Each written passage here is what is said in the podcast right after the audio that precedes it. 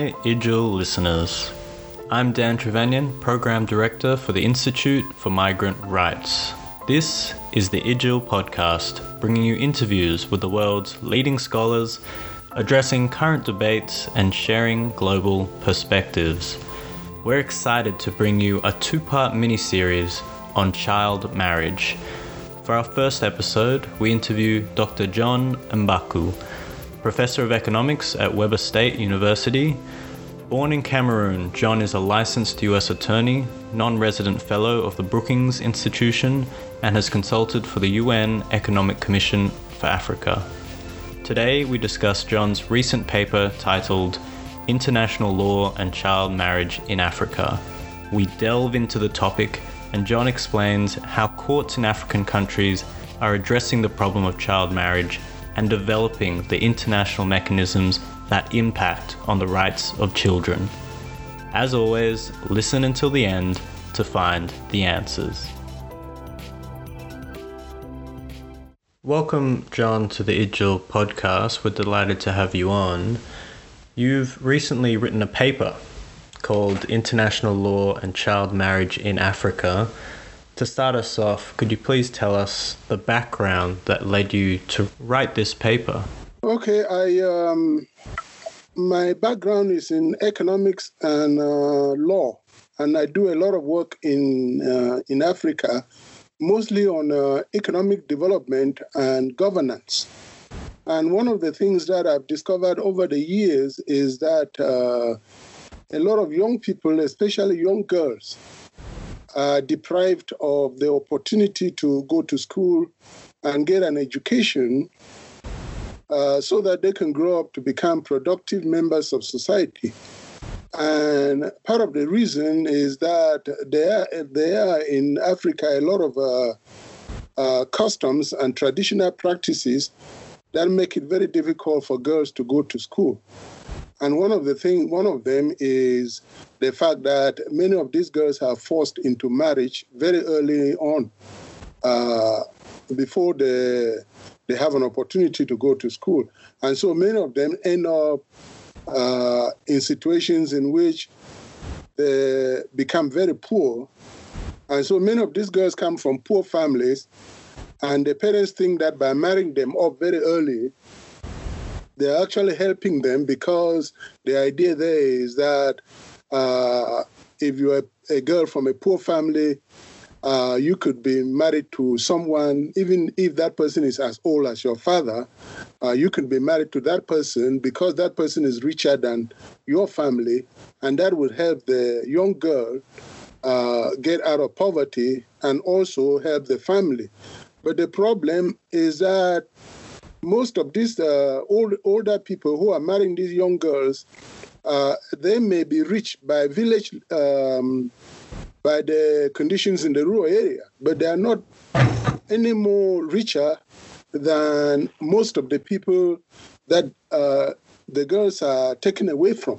And so what happens is that in the end, the the young girl uh, ends up uh, living a life of uh, great poverty, and the system continues to uh, be uh, duplicated virtually uh, in almost every uh, country in Africa, and that creates a lot of problems because these girls don't have an opportunity to grow up to become leaders in industry, leaders in government, uh, leaders in society, and so on and so on, because they are deprived of an opportunity to get an education. So, what I decided to do was to kind of uh, look at this uh, issue in a more academic manner and actually do some research and see what what is going on in the in the continent. That's why I wrote the paper. Thanks for that, John. Could you tell us a little bit about the role of international organizations like the United Nations? Have they brought positive contributions to this issue? What's your perspective? The thing is that international organizations like the UN or the African Union uh, they have uh, laws and reg- regulations that have something to do with uh, human rights. For example, the UN has uh, the uh, Convention on the Rights of Children. which specifically provides children with certain rights. Now, because uh, that convention is an international convention, and because the UN doesn't have a government that can go into a country and tell them what to do, what I'm arguing in the paper is that in the end, uh, implementing these rights for children is the job of the national government. So if you go to a country like Nigeria or a country like Cameroon or Ghana or South Africa, it mm-hmm. is the job of the government of those countries to make sure that the rights of children are recognized and uh, um, respected and also enforced. Many national constitutions uh, do provide for the rights of children. For example, the South African Constitution uh, has a Bill of Rights that protects children. The question is uh, will those rights be uh, protected when it is necessary to do so? And of course, whether or not those rights are protected is not just dependent on the fact that the Constitution says uh, children have rights. It's also dependent on the nature of the judicial system in that country whether it is independent enough to be able to uh, do the job that it's supposed to do, and also on the police. Because if children are having problems and they go to the police and the police refuse to investigate the issue, then that will be the end of it. So uh, the, the local governments, the national governments are very critical in making sure that these rights are uh, upheld and that children are not allowed to go through these uh, uh, problems. But the international organizations are also very important because they are the ones who are in a position to force uh, member countries to uh, make sure that the rights that are contained in the treaties that they have signed are also enforced locally. Because you see, you, you, when you think in terms of international uh, treaties like the Convention on the Rights of the uh, uh, the Child, that is an international treaty that has been signed by a lot of countries. But that doesn't mean that the rights contained in that treaty uh, are rights that someone living in a country like Nigeria or Ghana can simply go to court and say, "Look, uh, my rights are spelled out in the in this international uh, convention or international treaty are not being enforced. Because in order for those rights to be enforced, the, the country then must have to uh, uh, recognize those rights and make them enforceable in local law. And that's where it becomes very important for local countries to then incorporate those laws into their constitutions and make sure that the rights represented in these international treaties are also available to people locally so people can go to court and have those rights enforced. You briefly mentioned the African Union. Could you tell us a little bit more about their role? Have they intervened in this issue? Okay, well, the African Union is very important because it functions very similar to the way the UN functions, except that it, its primary objective is uh, uh, uh Africa. Uh, the, the, African Union also has a similar convention, uh, the African Charter on the rights of on the rights and welfare of the child, which most African countries have signed to, it contains the same rights. Mostly, it contains most of the rights contained in this uh, uh African Child Convention or Charter. also, the rights that are contained in the uh, convention, the UN Convention on the Rights of the, the Child, and it is the duty of the African Union to make sure that its member states uh, enforce these rights. And one way to do so is to uh, encourage the member states to take the rights that are contained in that convention, in that treaty, and then uh, incorporate them into national conven- uh, constitutions so that they, those rights become what uh, lawyers call justiciable, meaning that those rights, someone in that country, a young girl in that country, can go to a court in that country and say, look, this right is being violated. Uh, one of the problems you have is that if a, if there is if a right is only contained in a treaty, it might be very difficult, depending on the way the the the uh, uh, constitution of that country is. It may be difficult for someone in that country to invoke that right in a court of in a court of law. But to to solve that problem, each African country is expected to take those uh, uh, uh that international con- uh, I mean uh, treaty, take all the laws there that protect children, incorporate them into their own constitution through national legislation, for example, and make sure that those rights become rights that can be invoked by a child living in that country. If they do that, then it will now be left to the judicial system in that country to uh, enforce those rules and provide protections for the children. So the African Union has a, a very big role to play.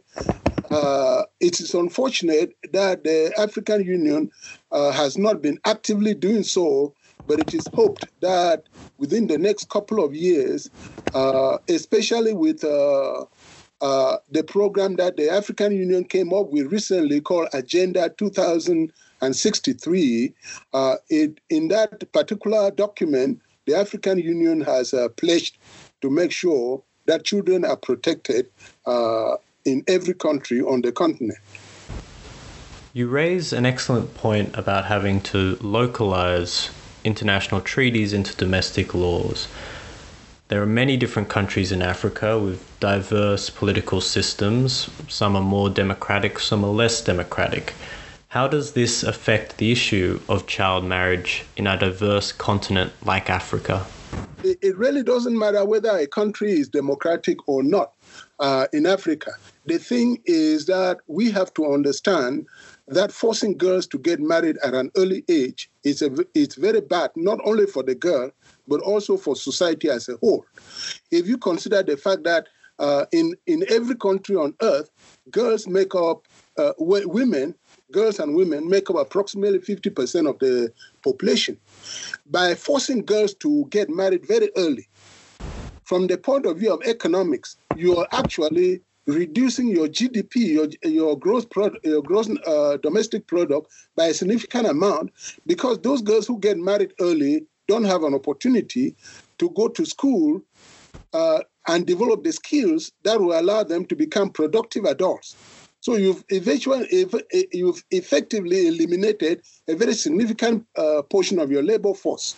That's the first problem. The second problem has to do with the fact that if you look around the world, even though it's not occurring as it should, you see that women are very important in science and technology, in politics, in uh, social work, in all areas of endeavor. I mean, if you look at a country like India, the India and Sri Lanka had prime ministers who were women and who did very well. Uh, Liberia had a president who is a woman. Uh, the anti-apartheid movement in South Africa was influenced significantly by women, including uh, uh the late Mrs. Mandela. And so, so, one of the problems that is you're seeing in Africa is that young girls who ordinarily would grow up to become very important leaders in industry and business are not given the opportunity to do so because they are being forced into child marriage. So that's a very serious problem for any country. Uh, and of course, as uh, society develops, and I've seen this in Africa, uh, as society develops, young men uh, normally don't want to marry illiterate women you see, so what is going to happen is that as if you are always sending young men to school, the question is who who are they going to get married when they become eligible to get married? Because a guy, uh, a young man with with a PhD is not likely to go and marry a girl who never finished school, and so this problem has to stop if you're looking at it only from the point of view of economics. Mm.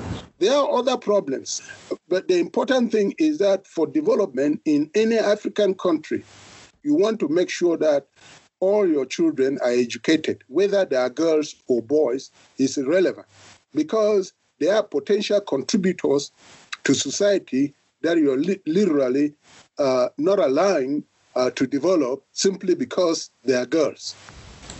Thank you for bringing up other countries like India. This obviously isn't only an Africa problem. Could you tell us what's the role of culture in addressing this issue? Okay, uh, culture is a very important contributor to child marriage because uh, throughout the world, uh, there are uh, customs and religious practices that uh, force girls to get married early. Even though, when you look at uh, um, some religious texts, you see that there is no place in those religious texts that say girls to marry early. It simply is a matter of interpretation. Because I've talked to some religious leaders in in Africa, in African countries, and they claim that the reason they want their girls to get married early is because they are afraid that the girls would, uh, if, they allow the girls to to stay single, uh, they will develop immoral uh, uh habits and become uh, uh, destroyed. they can get pregnant very early outside wedlock. But you see, that that argument is not a very uh, convincing argument, and that has to do with the fact that girls don't get pregnant on their own. Uh, girls get pregnant because some man gets them pregnant. And so, if you're going to put that entire uh, problem on a girl, why don't you tell the men to stop getting these young girls pregnant? Uh, in other words, it's a two way thing. And so, uh, what you need to do is that getting the girl married early is not a good uh, uh, um, custom because you are violating the human rights, the individual liberties of the girl. And so, if you look at international human rights instruments, many of them argue that girls should not be uh, uh, allowed, girls should not be treated differently from boys. And so, if you're going to treat girls uh, the same, then why allow the boy to marry at 18 and then force the girl to marry at 15 or at, at, at 12 or 9? You should treat your children, whether they're uh, girls or boys, equally and provide them with an opportunity to grow up. So, my argument in the paper is that any tradition that disadvantage girls, any uh, traditional practice uh, that disadvantage girls, that does not treat girls the same as boys, should be abolished or uh, uh, amended. So, in many African countries, yes, you do have a lot of traditions that uh, say girls should marry. Uh, in some uh, cultures that are studied, they say girls should marry as early as nine years old that uh, is simply unreasonable. And so, what what I'm arguing in the paper is that uh, these traditions should be abolished. These religious practices should be abolished because they do not, they are not in the best interest of uh, uh, uh children. So not all traditions are good. A lot of traditions are very good uh, in, in, in Cameroon, for example, or in Nigeria. For example, there are a lot of traditions that allow a village to raise children so that uh, poor children are helped by rich families and, and so on and so on. That's a good tradition. But the tradition that forces girls to marry early is not a good tradition. And I think that uh, we should follow international law and put the marriage age at 18 years or, or uh, uh at 18 years and allow girls to have the opportunity to go to school and develop the skills that they need later on to be able to become productive adults. The two countries that you go in depth on in your article are Tanzania and Zimbabwe. Can you tell us more about those cases? What makes these countries distinctive? Well, the, what makes them distinctive is that uh, judges in these countries were uh, progressive enough to understand that uh, the the traditions the traditional laws in those countries were treating girls uh, differently from boys. They were forcing girls to marry early, placing them in a position in which they were not able to, to develop the skills that they needed to survive as adults. And since the governments of those countries had constitutions that said girls and boys should be treated equally, the judges in those countries were saying, okay, if girls, if boys and girls are going to be treated equally, then why have a different uh, age for girls to get married and a different age for boys to marry, uh, get married? So when the opportunity came, and this case came before the courts, the court basically looked at international law, looked at cases in other countries, and concluded that those laws were not uh, um, uh, in line with the constitutions or with the Bill of Rights of those countries, because the Bill of Rights uh, in, in, those countries says uh, uh, the Bill of Rights in in uh, Tanzania, for example, says that there's equality between men and women, and girls, of course, come under women, and so what the court did was to say if you if you have a, a tradition or you have a religious practice, as the case in Tanzania, if you have a tradition or religious practice that discriminates against girls, then you need to then that tradition is contrary to the Bill of Rights, and it it is not valid, and it should be uh, gotten rid of. And so that is very important because it allows uh, local judges to be able to interpret, uh, uh, to use international law as a tool of interpretation to interpret the Bill of Rights, to interpret the Constitution, to make sure that local laws are in line with international practices, especially with respect to uh, uh, the protection uh, of human rights. If you look into the future, are you optimistic that we'll eliminate these practices from the world? Uh, I know that there are a lot of uh, there are a lot of uh, efforts around the world, especially on the part of tra- uh, various traditions and cultures, to say we don't want you to change anything because it is important to us religiously or it is important to us culturally. But what we have to understand is that uh, society, in order for society to move ahead, cultures must also move ahead with them. And we are not trying to condemn cultures. We are simply trying to allow to, to, to make cultures and religious practices to understand that um, as the world develops and things change, it's important for us to move along. You don't have to give up your culture.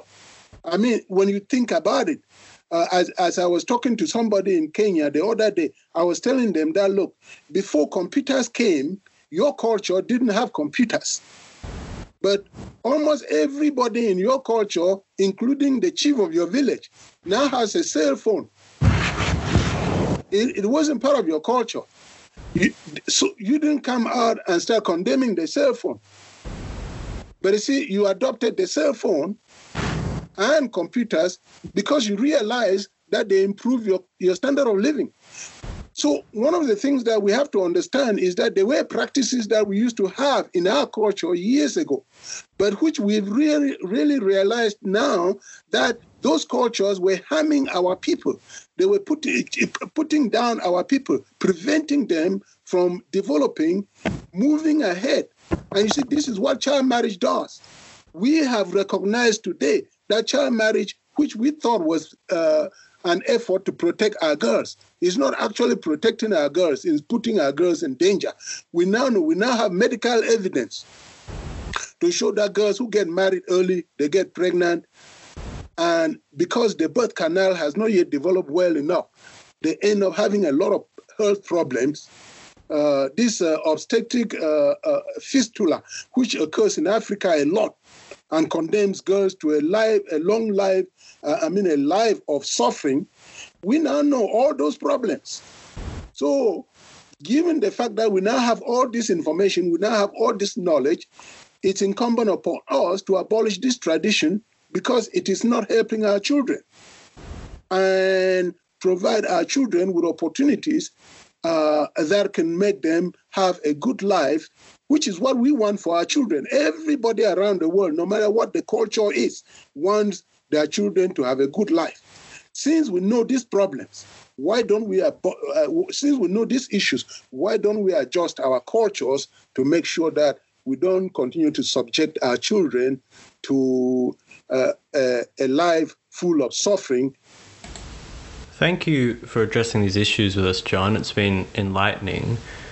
To finish us off, could you tell us about your personal story as an African who now has a, a distinguished position, who's uh, been an academic at some of the great institutions in the world? What would you say to the future citizens of developing countries who may wish to follow your path? Well, what I would say to young people grow up, whether you're in uh, Africa or in Asia or Latin America, anywhere in the world, is that one of the things you need to keep in mind is that if you have an opportunity to go to school, uh, one of the things that you would be, have you would have in your mind would be, I want to go to school, get a good education, get a good job, make a lot of money, and live a comfortable life. What you need to keep in mind is that uh, how society will remember you is not that you were the richest person in your community. Society will remember you because of the things that you did to improve the standard of living in your community. And so, if you have an, if you do uh, find yourself in a position in which you are able to conduct research and produce results that can help improve the quality of life for people around the world. That is what you should do. That is why I always tell my colleagues who are professors here in the US, from Bangladesh, from Sri Lanka, from India, from Af- from uh, Ghana, and so from all these countries around the world, what I tell them is that you are here and you are making a good living. But you need to remember that the education that you have is a tool that you can use to help improve the quality of life for other for people in other countries. And what you need to do is find some area of research that you are good at. Do that research and produce results that could provide for government officials in many countries around the world to develop policies that can help the people who live in those countries. And one of the things we need to keep in mind is that politicians are not as bad as we think they are. There are a lot of politicians in countries around the world that are really trying to improve the conditions in their countries. The problem is they don't have the research that is necessary for them to implement the kinds of policies that may help people. And so this becomes the important thing for us to do. That is why I was very impressed with your journal because uh, the, we don't have a lot of journals coming out of uh, developing countries that tackle issues that are important both domestically and globally. You see, and and so having a journal like like the Indonesian uh, Journal of International Comparative Law is very important because it allows people living in developing countries to pick up a copy of the journal and look at it and say, oh, I didn't realize that this problem is not only in my country, this problem is also in other countries. And so we are in this together. And one, uh, one thing that I've always emphasized is that having a journal located in a developing country is very important because the, the problems of developing countries quite often are very unique and very difficult for someone living very far away, say in the US or in Canada, to understand because their culture is completely different. And so when they see a problem in a developing country, say in Africa, they, they really don't appreciate it as much as they would if they were living in that part of the world. And so having a journal that is located in a developing country that deals with issues that are not only local, but issues that are international uh, and tries to tie the two together becomes very important. And so it is incumbent upon those of us living abroad to support the efforts of uh, institutions uh, like the one that you have in Indonesia because I think that uh, the Institute for Mi- uh, Migrant Rights uh, Studies that you you head, it's a very important uh, institution. It's a very important organization, and this journal is also a very important tool because it provides an opportunity for voices that other words other words would not be heard uh, uh, because the the uh, people are likely to do research that is not of no interest to journals located in developed countries. That's Dr. John Mbaku explaining child marriage in Africa, how economics and law converge to highlight the wrongs of child marriage. This was the first part of our mini series on the rights of children. Please tune in to the second part with Mies Grijns, an anthropologist who has researched child marriage extensively in Indonesia, who will explain the issue from a different perspective. The IJIL podcast is an initiative of the Institute for Migrant Rights, with production by Dan Trevanian and Widianto. Special thanks to Sarah Affin and Pran Iskandar. You can learn more at ijil.org. That's I J I L.org. I'm Dan Trevanian. Rate and follow this podcast on Apple iTunes, Spotify, or wherever you listen. Tune in to the next episode for another global perspective.